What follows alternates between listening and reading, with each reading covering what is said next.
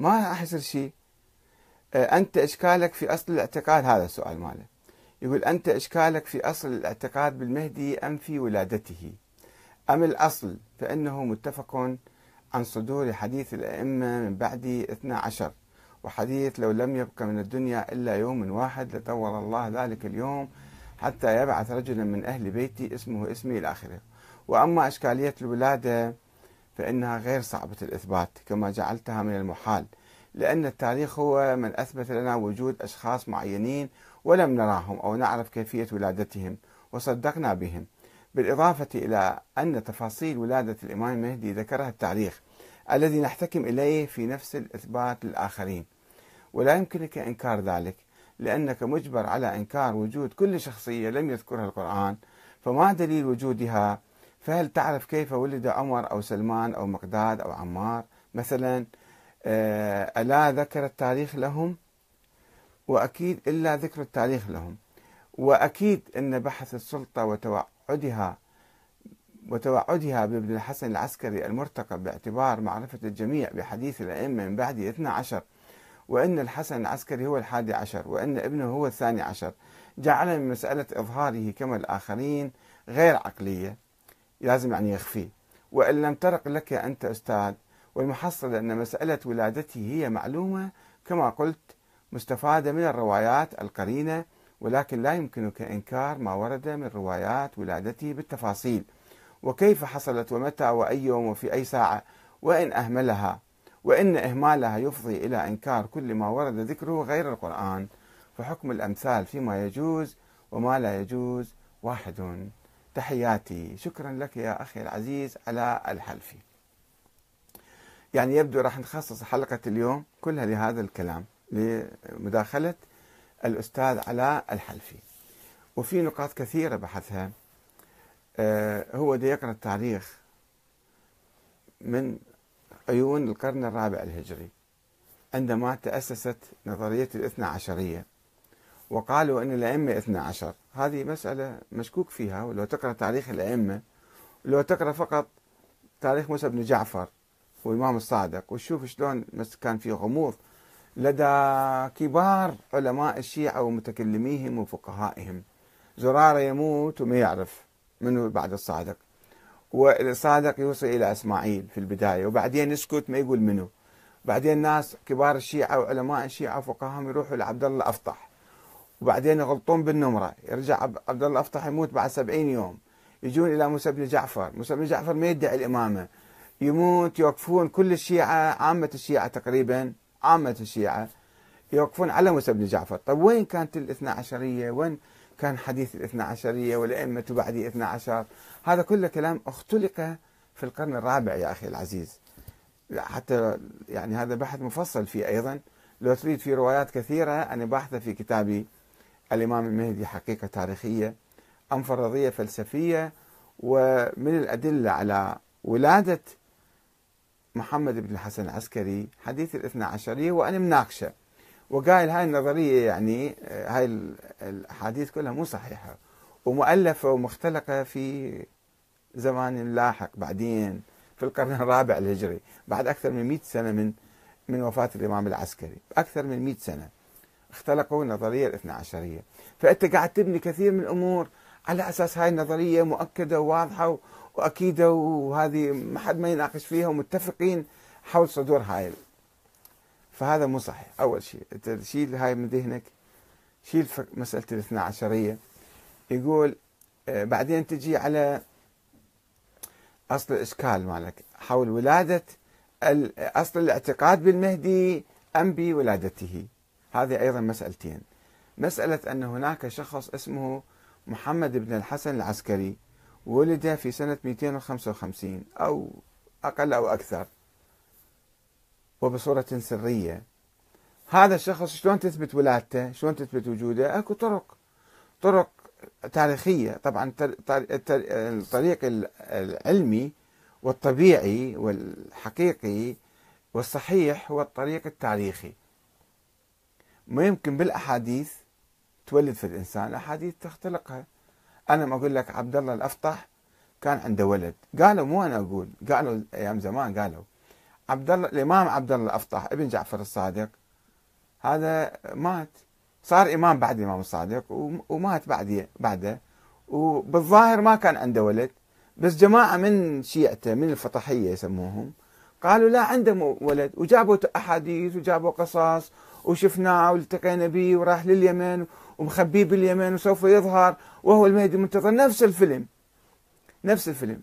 هل هل يمكن تصدق بهذا الكلام؟ الشيعة يقول الشيعة الاثنى عشر يقول لا مو معقولة.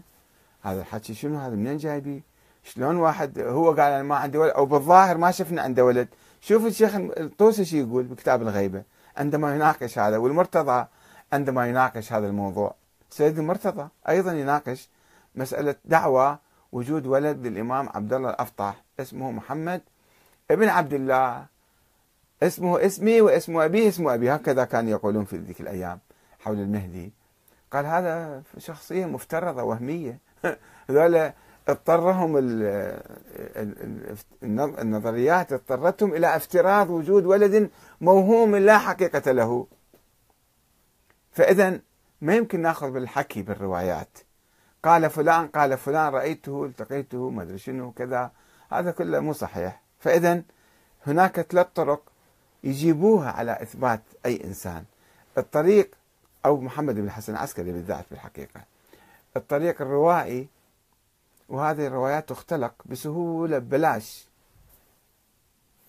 جدا ببلاش. تختلق أي وقت تريد. الآن يمكن أختلق لك مئة ألف رواية. مو مشكلة.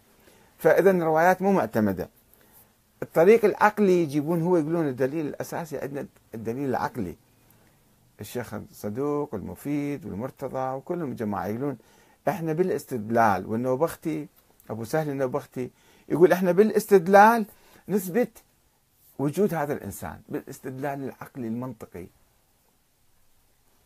هذا مو طريق عقلائي ولا طريق طبيعي فهذا مخليه على صفحة والروائي على صفحة وين؟ وجينا. الطريق شنو بقى عندنا؟ الطريق التاريخي أو الدليل التاريخي. بالدليل التاريخي المتواتر نثبت وجود أناس في التاريخ ولادتهم أو وجودهم. زين صار واضح عندك يا أخي علاء؟ أنت رجل تبحث عن الحق ونحن معك إن شاء الله. أيضا مثلك نبحث عن الحق ونريد نفكر وندرس القضية. يعني أنا مثلك كنت عشرين سنة في الحوزة الأمية كنت أنا. أكثر من عشرين سنة. خمسة وعشرين سنة يمكن في الحوزة الأمية وأني ما دارس هالأمور ما دارس تاريخ أهل البيت. وأني كاتب ومخلص ومدرس خارج أيضا. دارس خارج ومدرس خارج. زين؟ ومؤلف كتب حوالي 15 كتاب أنا طابع حتى ذلك التاريخ سنة 90 وأنا بالحركة الإسلامية ومع المراجع ومع العلماء ومع في الجو الثقافي يعني مو بعيد. مو عايش ورا الهور. لا جايب نص الحوزة. من ولادتي أنا بالحوزة وفي كربلاء. طيب ما كنت دارس الأمور. يا أخي العزيز لما شوي درستها بعمق وفكرت بها بعمق شفت أكو صورة أخرى. أكو منطق آخر. أكو منطق مع الغلاة منطق خرافي أسطوري خيالي كذا افتراضي وفي منطق شرعي. تعلمناه بالحوزة أيضا. في علم الأصول في علم الرجال أنه شلون نثبت من الروايات؟ وشلون نعرف هاي رواية كذب ولا هاي رواية صحيحة؟ صادقة ولا كاذبة؟ هذا درسوه بالحوزة بس ما يطبقوا. السيد الخوئي دارس هذا ومدرس هذا علم الرجال وعلم الأصول وحتى الوحيد الخراساني وبهجت وكل هذول العلماء دارسين ومدرسين علم الأصول وعلم الرجال. مو هالشكل؟ ولكن ما مطبقين هذا العلم في موضوع التاريخ ولادة محمد بن الحسن العسكري. فإحنا عندنا اذا الطريقان مو معقولان. يعني الطريق الروائي والطريق العقلي هذا مو طريق عقلائي. يبقى الطريق التاريخي. الطريق التاريخي شلون؟ هسه تقول لي شلون ولد أم لم يولد؟ قبل ما أجاوبك أنت سألتني أول شيء سؤال. أين إشكالك؟ أنت إشكالك في أصل الاعتقاد بالمهدي أم في ولادته؟ وأقول لك يا أخي العزيز هاتان فكرتان. فكرة المهدي كانت عائمة في القرون الثلاثة الأولى. أي واحد كان يسموه المهدي. يوم يوم علي يوم محمد بن حنفية يوم يوم الحسين يوم محمد بن عبد الله ذي النفس الزكية يوم موسى بن جعفر يوم الصادق يوم فلان يوم فلان يوم الإمام زيد بن علي. كل واحد كان يسمون مهدي. يمكن يصير مهدي يعني هذا. وهاي الفكرة كانت موجودة عام. عشرين مهدي أكو عند الشيعة آه، في القرون الأولى. عشرين مهدي أقراهم في مقدمة كتاب الغيبة للطوسي. واحد واحد يجي يبحثهم ويفندهم على أساس. ويفندهم بمنطق جدا رائع.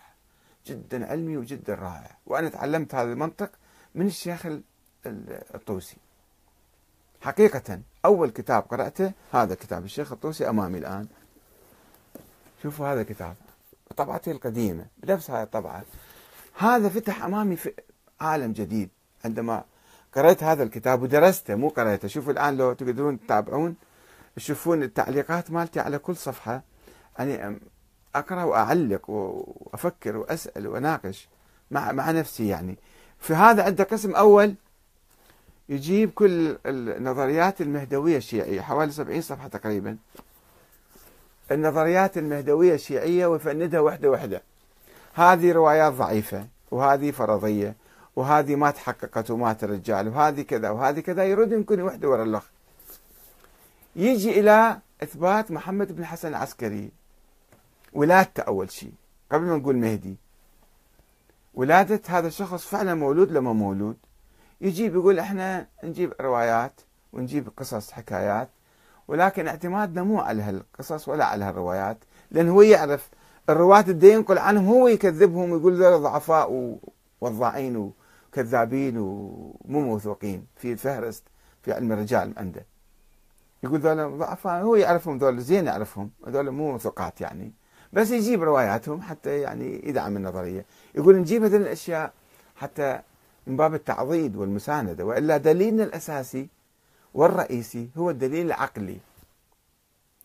والدليل العقلي أنا ما أقبله ومو معقول هو حطوه على الصفحة. إذا نجي على الدليل التاريخي. أنت خلطت بين عدة أشياء يا أخ علاء الحلفي. يعني شوف إذا تعرف يعني مثلا أنت قارن قارن قصة محمد بن عبد الله الأفطح مع محمد بن الحسن العسكري. نفس الأسلوب نفس الفكرة نفس الفيلم يا أخي العزيز. يعني أنت شلون تعرف محمد بن عبد الله الأفطح؟ هذا حقيقة له أسطورة. هذا صدق إنسان موجود لو كذب. ما محتمل عبد الله الأفطح يكون خايف من المنصور ومخبي ابنه في اليمن مثلا بعيد عنه. عنده ولد ومخبيه لأنه خايف من السلطة العباسية. وذيك الأيام فعلا كان سلطه حامية والمنصور كان قوي وكان مسيطر على الدولة العباسية. هو أسس الدولة العباسية تقريبا. يعني هو الرجل الثاني بس هو اللي ركز أسسها. بينما في أيام المعتمد كان دولة رايحة مشيبة وصايرة ضعيفة ومتهاوية والجيش مسيطر عليها والمناطق كلها ثورات وكلها يعني ناس متمردين. وما عنده الخليفة العباسي ما يقدر يسيطر على قصر أو على بغداد أو على سامراء فهو تختلف الصورة. ذيك الأيام صدق كان في ضغط عباسي. ولذلك يقال إنه عبد الله الافطح أخفى ابنه. هكذا قال الفطحيه فأنت شلون تعرف هذا حقيقة هذا تاريخي لو مو تاريخي؟ أنت تقول شلون الرجال إحنا نؤمن بيهم؟ آه، يعني إذا واحد ظاهر موجود مثل الإمام الحسن العسكري ما نسال يشوفون الناس وبالتاريخ موجود. يعني هاي يسموه متواتر في التاريخ. النبي محمد صلى الله عليه وسلم الإمام علي الإمام الحسن الإمام الحسين الأئمة كلهم والآخرين ثوار العلويين زيد وفلان وفلان. ما حد ما يسأل هذا متى ولد ومنو أمة وشلون ولد وفي أي ساعة وفي أي يوم وفي أي دقيقة وفي أي مكان. هذا شخص موجود. موجود أمام أمام الناس. ما حد ما يسأل عنه بعد. مثل ما أنت موجود الآن تخاطبني أنا ما أسأل عنك أنت مثلا متى ولدت ما أشكك يعني. يعني ممكن أسأل النفوس يمكن يسألون يسجلون بالهوية مالتك إنت شو وقت مولود؟ بس هذا ما يحتاج. إذا شفنا واحد قدامنا بعد ما نشكك إحنا ب بولادته وين وشلون ومن القابلة مالته كانت ومن أمه حتى ما نسأل عن أمه. خلص هذا الانسان قدامنا موجود. يسموه متواتر هذا. حتى أقول لك الفرق شنو؟ هذا بالعلم الأصول يدرسوه. علم الأصول بالحوزة يدرسون مسألة التواتر. التواتر خبر الآحاد. التواتر اللي واحد ما يشك بعد به هذا إنسان موجود. مثلا الإمام الحسن العسكري المسلم الشيعي السني الأباضي الزيدي غير المسلمين النصارى اليهود المجوس الهندوس البوذيين الشيوعيين أي مكان تجيبهم بالعالم خلي يقرون تاريخ يقول لهم أكو الشخص اسمه الحسن العسكري لو ما موجود. يقول لك إيه نعم موجود. هذا ولد بالمدينة وتوفى بسامرة وعمره كذا كان كذا وكذا. يعتبر الإمام الحادي عشر عند الشيعة. لاحظت يا أخي العزيز أنت قاعد تستمعني الآن وقاعد تنتظر الجواب. مو هالشكل؟ فهذا يسموه تواتر. مو بس أئمة أهل البيت كل الشخصيات بالتاريخ نثبت وجودها بالتواتر. بالتواتر. مو بال مو بال يعني خبر طاير هالشكل. زين. نجي على عندنا شخصيتين بالتاريخ الشيعي. محمد بن عبد الله الأفطح ومحمد بن الحسن العسكري. شلون تثبت وجودهم؟ هل شافهم أحد؟ لا يقول لك مخفيين. أبوهم أنت تقول. هذا أخفاهم. وكان شديد الجو. إحنا معك. أوكي. كان الجو كلش يعني متوتر وشديد وكذا. وهاي تبريرات طبعا كلها. طيب أحد شافه يقول لا هو أبوه اخفاه لأن خايف يقتلوه والعباسيين كانوا يعرفون هذا الثاني عشر. هو طبعا ما كانوا يعرفون. لا أصلا فكرة الاثنى عشريه ما كانت موجودة عند الشيعة. ولا أنه هذا هو الثاني عشر. والإمامة ما كانت ممتدة ليوم القيامة ما كانت محصورة ب 12 واحد. نظرية الإمامة هي مقابل الشورى. شلون الشورى ممتدة ليوم القيامة؟ الإمامة الإلهية بالنص والتعيين. أيضا كانت هي على أساس اللي اختلقوها إيش قالوا في البداية؟ أن النظرية ممتدة إلى يوم القيامة لازم واحد بعد واحد. يمشي. وصلوا إلى طريق إلى حسن العسكري ما عنده أولاد انقطعت السلسلة وراحوا الأئمة خلصوا فما كان لا العباسيين يعرفون ولا متحضرين ولا شيء. طيب إذا كان العباسيين نفترض العباسيين كانوا متحضرين ليش الإمام العسكري يجي يقعد بسامره خليه يروح باليمن.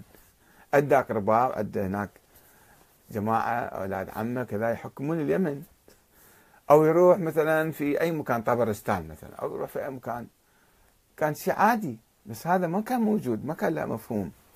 بعدين لو الله يحفظ هذا الإمام بالمعجزة يطول عمره طيب يطلع أمام الناس ويثبت وجوده والله يحفظه بالمعجزة. إذا كان المعجزة تشتغل هنا فإحنا لو نستخدم منطق المعجزة في كل مكان لو ما نستخدم في أي مكان.